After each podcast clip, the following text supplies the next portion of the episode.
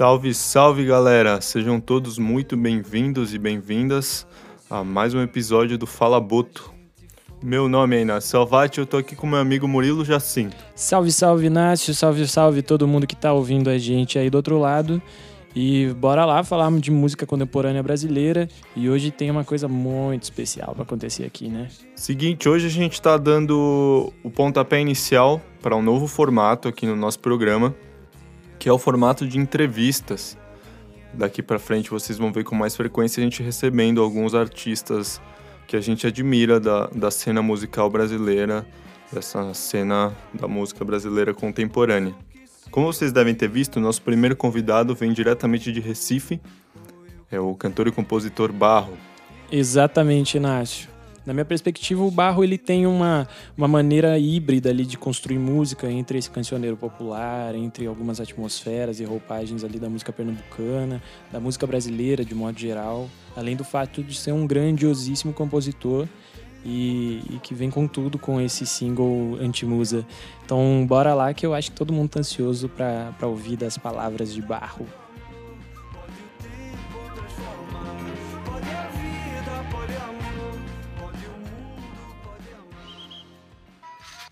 Bom, vamos lá. Tenho orgulho de receber aqui o Barro com a gente. Barro, para quem não conhece seu trabalho, se apresenta aí, fala um pouco de você. Bom, eu sou Barro, cantor e compositor de Recife. E já tenho muito tempo assim de estrada, entre vários projetos que eu já fiz antes. Mas para o mundo eu, digamos assim, comecei a me lançar a partir de 2016, foi o ano que eu lancei o meu primeiro disco chamado Miocárdio. E a partir daí que eu começo a usar também esse nome Barro. Então é, é um período que marca um pouco o início do meu trabalho solo e digamos assim, né, para nessa nesse formato, então já estou há quatro anos aí nessa nesse nesse projeto.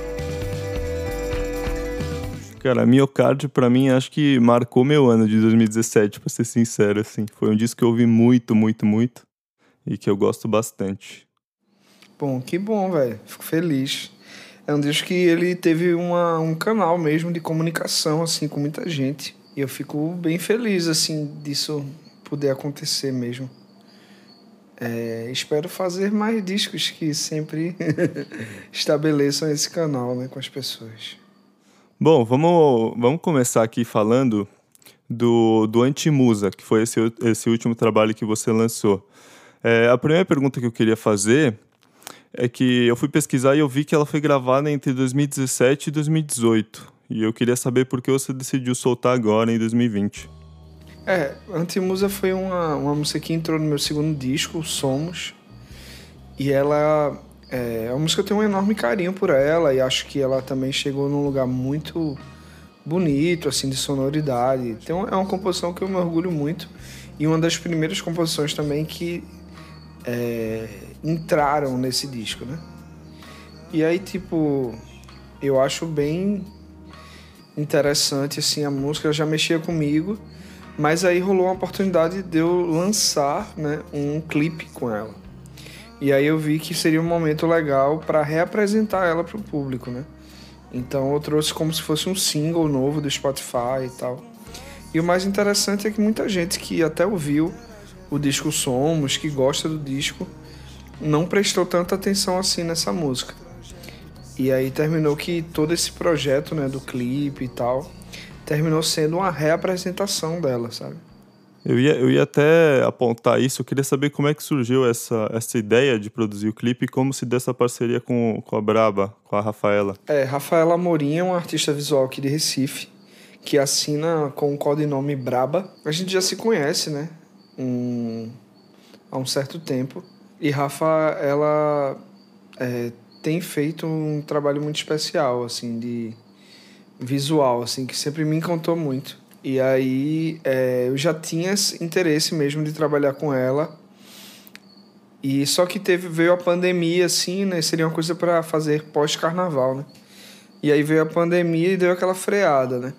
Só que aí já no começo da pandemia, assim, logo, tipo, final de março, começo de abril, ela postou um vídeo muito bonito que já trabalhava com questões assim da feminilidade, é, esse lugar da mulher.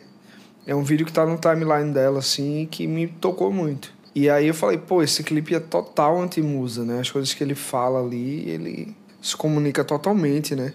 Com, com a letra, com a ideia, até com a estética que eu buscava também para anti-musa. E aí, bom, eu falei, pô, ela tá na quarentena, mas ela consegue produzir. Ela já tem uma coisa meio de fazer sozinha e fazer ela mesma ali. Ela tem um artesanato é, muito ligado a esse processo, onde ela controla tudo, tudo, sabe? Do processo. E aí eu falei, pô, eu acho que ela tem total condição de fazer um clipe maravilhoso nessa condição que a gente tá, né? Porque eu tenho amigos que são poderosos, assim, no audiovisual mas são pessoas que, tipo, precisam ter rua, ou ter estúdio, ou ter cenário para produzir, né?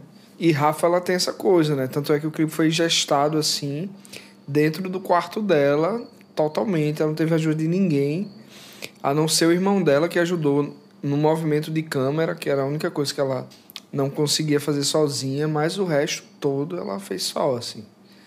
E aí é bem impressionante, assim, é um dos clipes meus que tem um material visual mais talvez impactante, assim, muita gente vê elogiar o clipe assim como se fosse também um um momento assim visual poderoso, forte que eu tivesse atingido, sabe?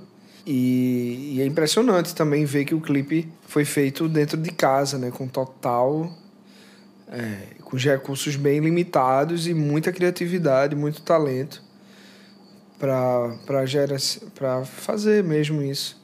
Então foi isso assim, eu vi que ela tinha condições de fazer um vídeo e que não precisava a gente esperar a pandemia passar para começar essa parceria assim.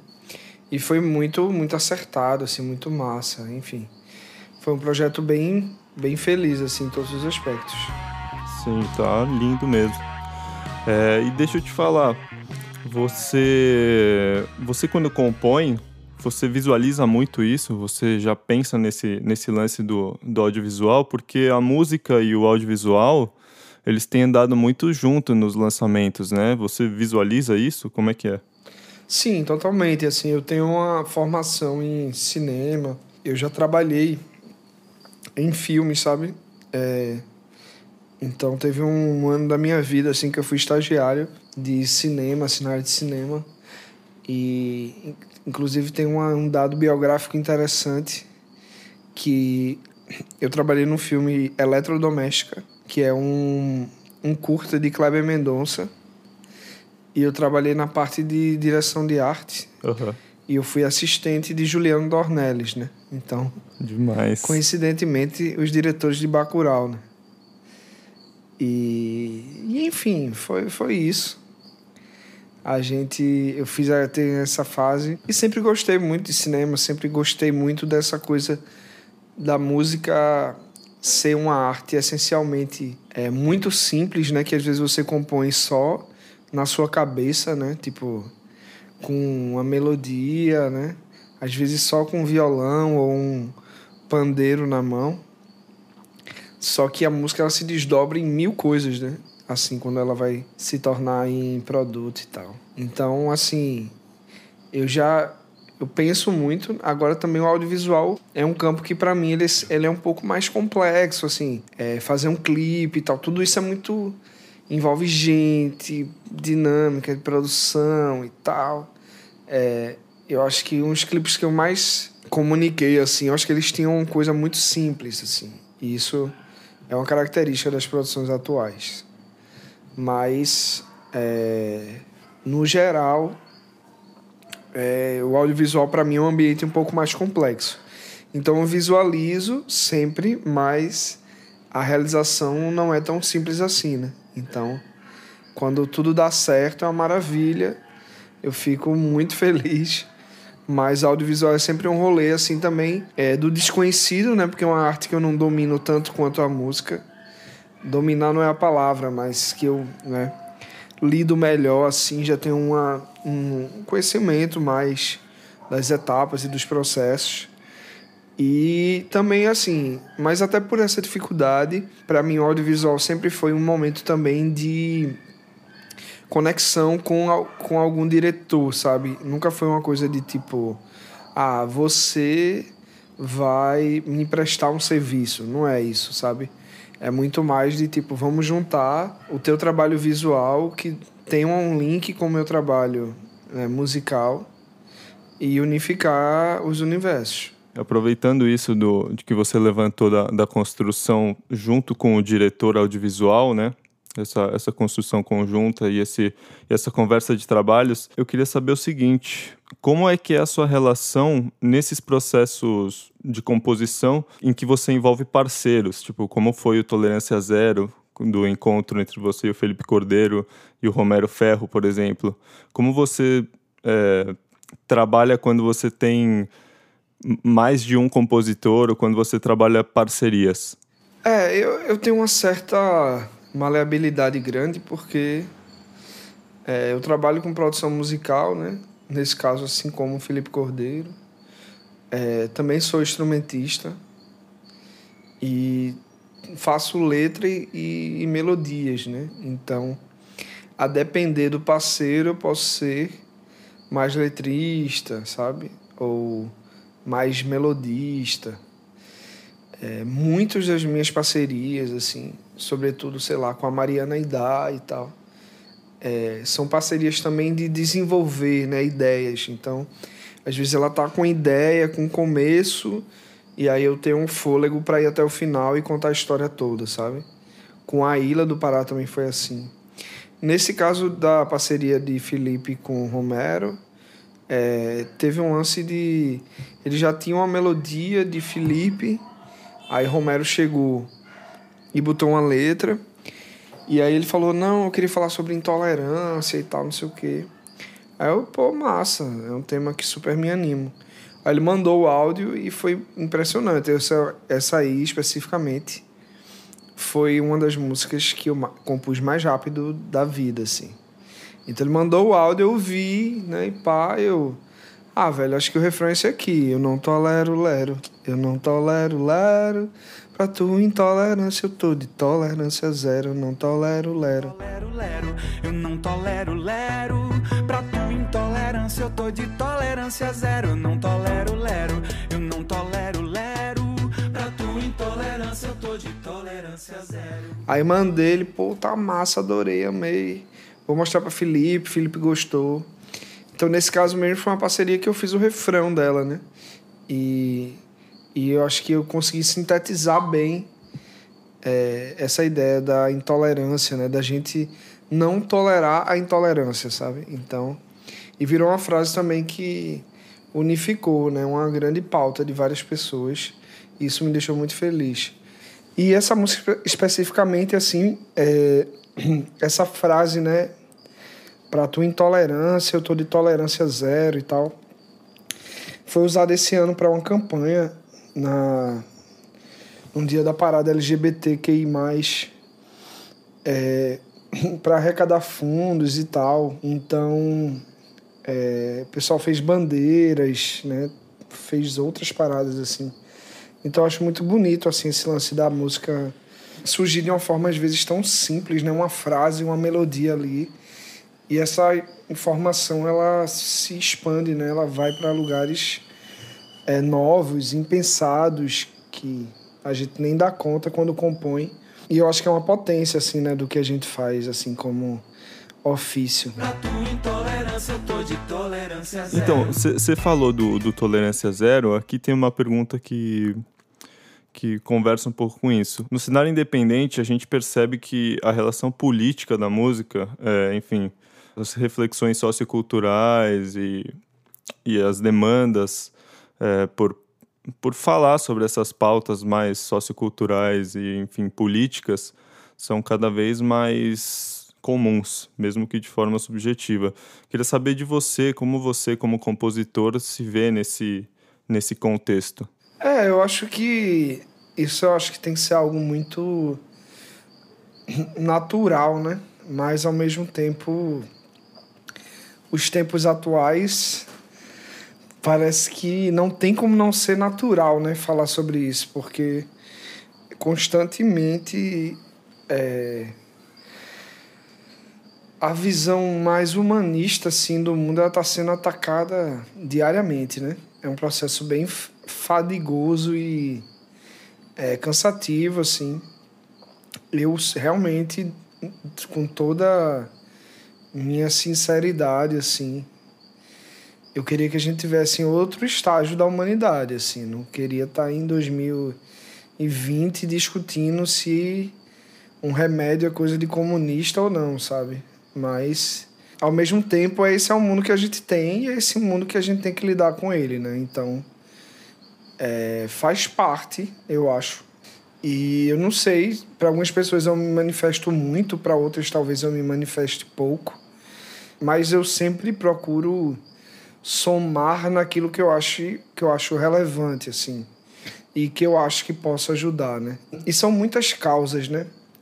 Vai desde da valorização da música popular, sabe, dos da música é, tradicional, sabe, até os direitos é, humanos, em pautas dos gays, em pautas, né, do pessoas trans, questões de racismo e tal. Mas eu acho que é exatamente assim, tudo eu acho que parte dessa visão da empatia, né, do, do humanismo mesmo, essa coisa que a arte deve ser, né, também um veículo desse tipo de sensibilização, assim, e do que a gente pode fazer enquanto artista, né, enquanto pessoas que comunicam sobre o mundo, assim. Então, é, tem lugares que eu acho que eu não não é para eu falar, sabe? É para eu escutar, aprender e, e crescer.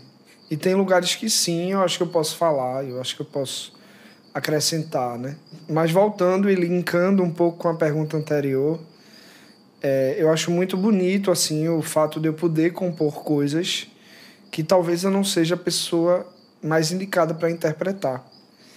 Então, essa música de Romero, por exemplo, é um ótimo exemplo, né?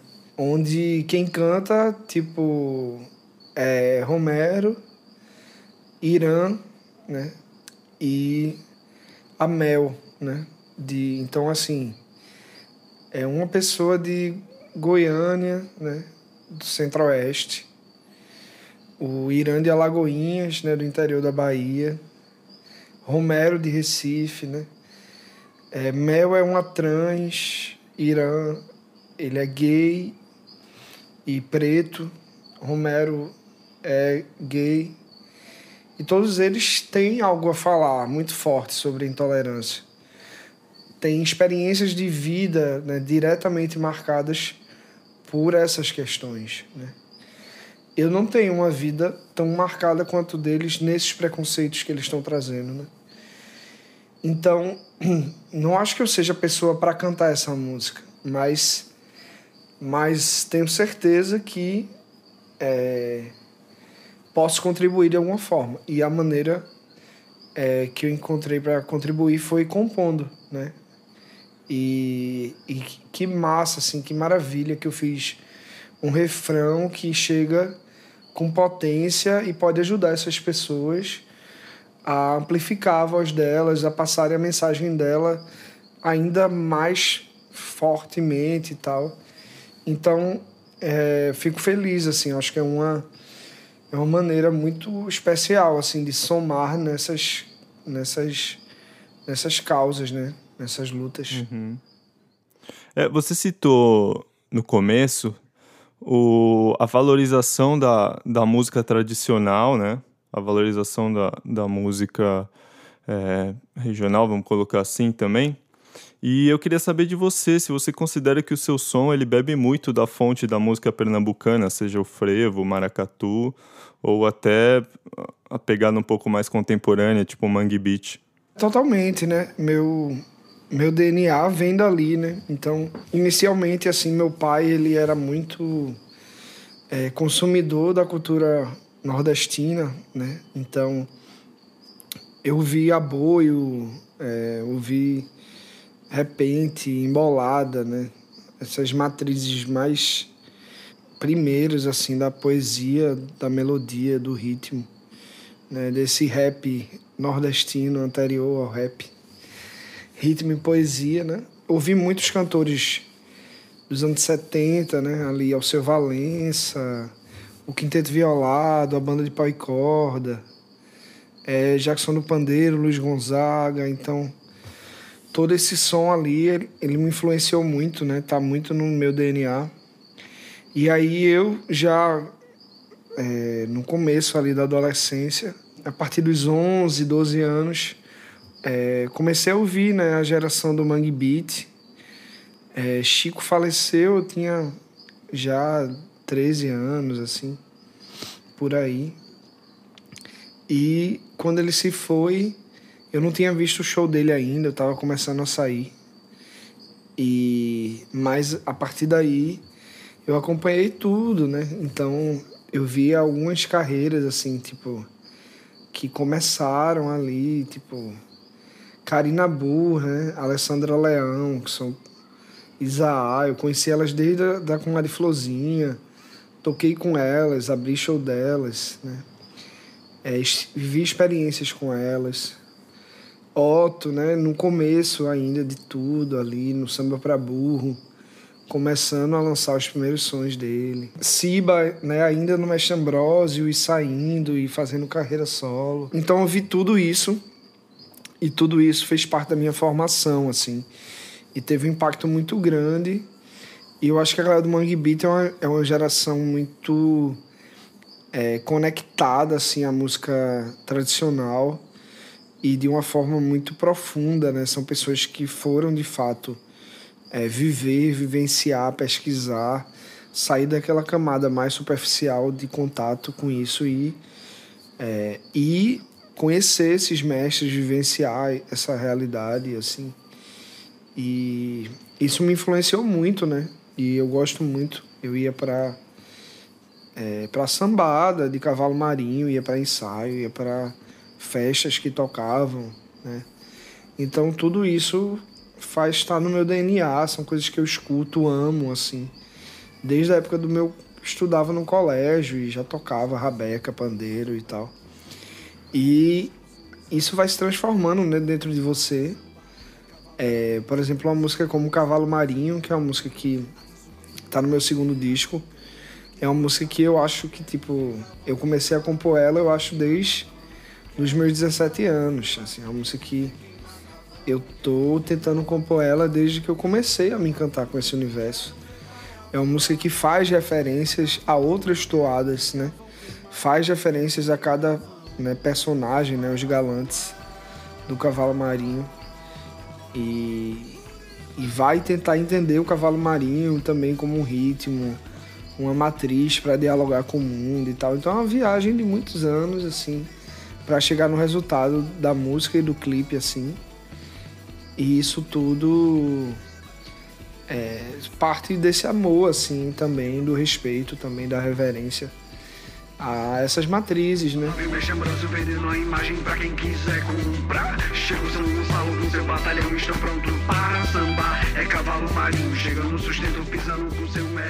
E meu som é exatamente isso, assim, e eu, eu acho que eu gosto tanto disso como eu gosto de Radiohead, assim, eu não acho que Radiohead é melhor, sabe, do que o Mestre Assis Calisto, do Coco Raiz de Arco Verde, ou o seu Luiz Paixão, rabequeiro e mestre de cavalo marinho. Não acho que eles são melhores, sabe? Então, realmente são coisas muito bonitas assim da arte e cada um tem seu contexto social, histórico e geográfico, as linguagens e tal. Mas eu tenho, é, eu gosto muito assim e também eu vejo que os gringos consomem também, saca? Então tem um projeto é, do Atom for Peace, né? Que é um projeto do Flea, do Red Hot Chili Peppers, com o Tom York do Radiohead. E lá tá Mauro Refosco, né? Que é um percussionista brasileiro. E assim, várias músicas do disco, elas são permeadas por batidas né, tipicamente brasileiras, assim. No meio da parada vai entrar um baião assim, com zabumba, e no meio daquela doideira, assim, meio eletrônico, rock contemporâneo, vai entrar um tupus, tupac, paca, tupus, tupac, paca. E o cara encaixa ali, sabe, uma, uma célula de baião, uma célula de capoeira, um pandeiro. E aquilo, velho, os caras piram, os caras estudam aquilo, reverenciam. E eu via muito na minha geração uma desconexão com isso, sabe? Que tinha no Mangue Beat, que foi se perdendo aos poucos. E eu achava uma besteira, porque eu falava, velho, tipo, Radiohead não, não é melhor que isso, não é uma coisa em detrimento da outra, sabe? E eu acho um pouco estranho, assim, você também ignorar completamente tudo, sabe, que está ao seu redor e só se conectar com algo exterior, assim. Então, quem mora em Recife, assim, e vivencia um carnaval que seja, você é tão banhado por tantas coisas, velho, tantas matrizes, tanta música, tanta cor, que, assim, não, não tem como não... Aquilo não tá presente, sabe? E às vezes ele vem de uma forma muito sutil, assim. Então, a música do meu disco novo e quem vai saber que ela é uma ciranda meio maracatu, assim, mas quem ouve nem saca, sabe? Mas, tipo, tem um baixo sintetizador, que ele tá fazendo algo bem grave lá atrás, ele tá fazendo tu, tu, tu, tu, tu, tu, tu, tu, tu, que é a célula das alfares do maracatu, e ele, a gente pontua ali, numa, numa rítmica ali, numa linha de baixo é suave, é sutil, mas está tudo presente ali. Então cabe também aos ouvintes decifrarem, né? Sim. Mas as células, as matrizes estão lá, né? Então, e são coisas para mim muito fortes, assim. Então, eu fico muito feliz de saber que minha música traz também isso, conecta isso também. Enfim, tudo isso para dizer que é, tá muito permeado no que eu faço. Ainda sobre a música pernambucana, eu queria saber também se tem alguns nomes dessa música contemporânea, pulando algumas gerações, da galera que está fazendo música em Pernambuco agora, que você gostaria de indicar para o nosso público. Assim, da música nova, pernambucana, assim, é uma cena muito unida, assim, que eu tenho muitos amigos, né? Então, é, tem uma galera que já tá, tipo, mais, digamos, estabelecida, não, não se, assim, não, estabelecida que a gente fala é no rolê independente, né? Mas Sim. assim, já lançou alguns discos e tal, então a gente tem Almério, tem a Flaira Ferro, tem o Igor de Cavalho, é, tem Romero Ferro, né, que a gente já citou aqui. Enfim, tem essa nova cena. E aí tem uma galera mais ligada à canção, né, que é a galera que encabeçada um pouco por meu grande parceiro Juliana Holanda, que tem uma sonoridade mais ligada ao violão, à voz, à poesia, né? Então, tem o PC Silva, tem a Isabela Moraes, que acabou de lançar um primeiro disco é, maravilhoso. É, tem pessoas que é, trabalham também com a linguagem pop, assim, como é, a Larissa Lisboa, que é uma grande amiga minha, assim. Surgiu assim mais para o público esse ano o Martins, mas que é um cara que já vem tocando há muito tempo, mas que está num momento muito bonito assim de carreira. Tem um grande parceiro meu que é Samico, né?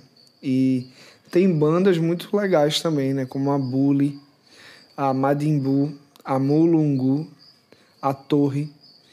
E, enfim, tem uma cena diversa, né? Alguns amigos também, mas começaram meio junto ali comigo, Tagore, né? Tibério Azul.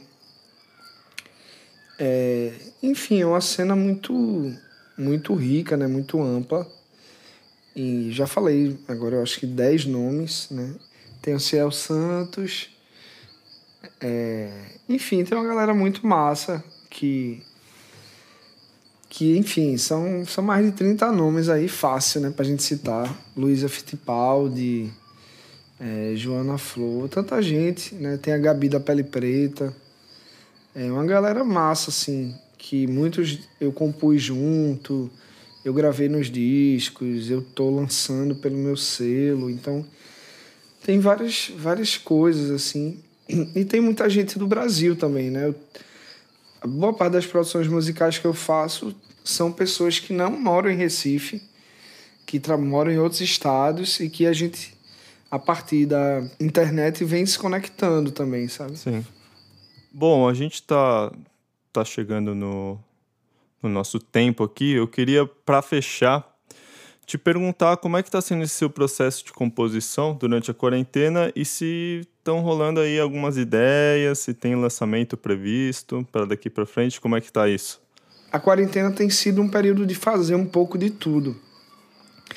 É, primeiramente eu dei uma organizada assim nas várias músicas porque sobrou um tempo, né? Então aqueles é, áudios ali gravados no celular que você né? Aqueles rabiscos, né? Aqueles inícios de ideia.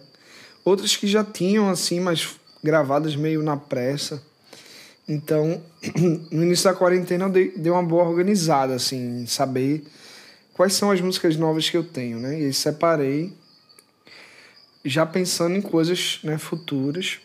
Tem rolado muito coisa de é, fazer música para outras pessoas por meio de produção musical mesmo, de composição para outras pessoas. E aí tem surgido alguns projetos novos, assim, tipo como remix de música, como esse clipe de Antimusa. Dia 6 de agosto agora, eu lanço um disco que eu canto uma música de Adoniran Barbosa, inédita. Um disco com 11 músicas inéditas de Adoniran. E nesse disco vai ter Elza Soares, é, Zé Cabaleiro, Francisco Elombre, Ili, Rubel, é, Zé Ibarra, JP, uma galera da pesada, assim, e de Melo também, grande de Melo aqui de Recife. Então, assim, toda essa galera é, cantando músicas inéditas de Adoniran, assim. Então, foi um projeto que surgiu, assim, muito especial. Aí, já no meio de agosto, eu já lanço um projeto de versões de quarentena fazendo músicas em casa, tipo, o meu baterista batucando com cuscuzeira, com pires, com ralador, saca? E fazendo música com outras instrumentações, assim, mais simples, com violão. Eu toco cavaquinho, cavaquinho de três cordas, porque tava quebrando, a loja tava fechada, então foi cavaquinho de três cordas. Então, violão é de sete, cavaquinho é de três, aí compensou. Uhum. Mas, assim, tudo isso para dizer que é, tem surgido várias coisas, né? Então, vou lançar a música que eu produzi, né? Uma música de Julia Conrad, que já estava pronta há um tempinho, mas ela vai lançar agora. Então, tem saído coisas de várias, várias maneiras, assim. Produzindo também um single que vai sair depois, um single inédito mas é isso, assim, é um projeto meio que assim, os dois primeiros meses da pandemia foram um período meio estranho, assim, meio de não saber. Mas o meu trabalho ele já tinha uma dimensão muito de trabalhar à distância, assim. Então, minha produtora de São Paulo, eu sempre mixei com gente que não necessariamente é de Recife, masterizava com cara dos Estados Unidos, já gravei cordas com cara de da, da gringa. É, meu primeiro disco, Miocárdio, tem participações de pessoas da Itália, da Colômbia. Então eu já tinha um pouco essa coisa de trabalhar à distância muito forte. E aí com a quarentena tudo isso se aprofundou, né? Porque eu tinha meu estúdio, eu ia, tinha o maior prazer, né? Agora eu tenho que gravar voz no armário de casa, fazer tudo à distância mesmo. Fazer direcionamento de gravação de voz por WhatsApp, enfim, tem rolado essas coisas.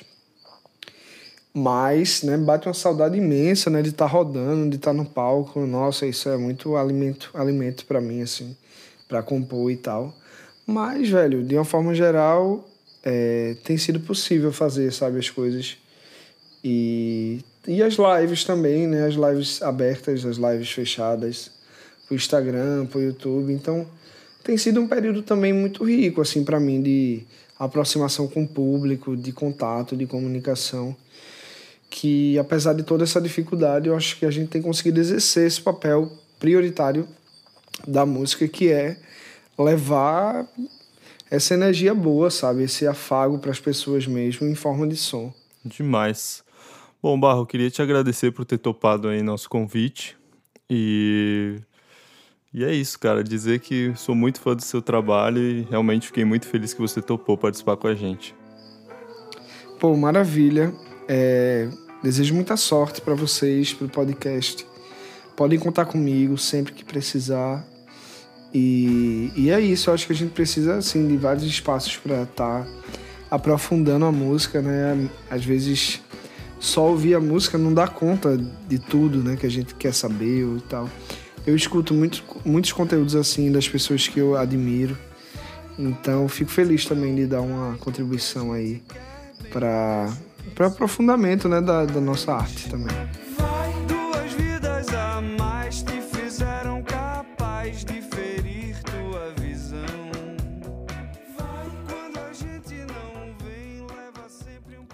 Fala Boto vai se despedindo nesse momento e a gente volta no próximo episódio. Até lá.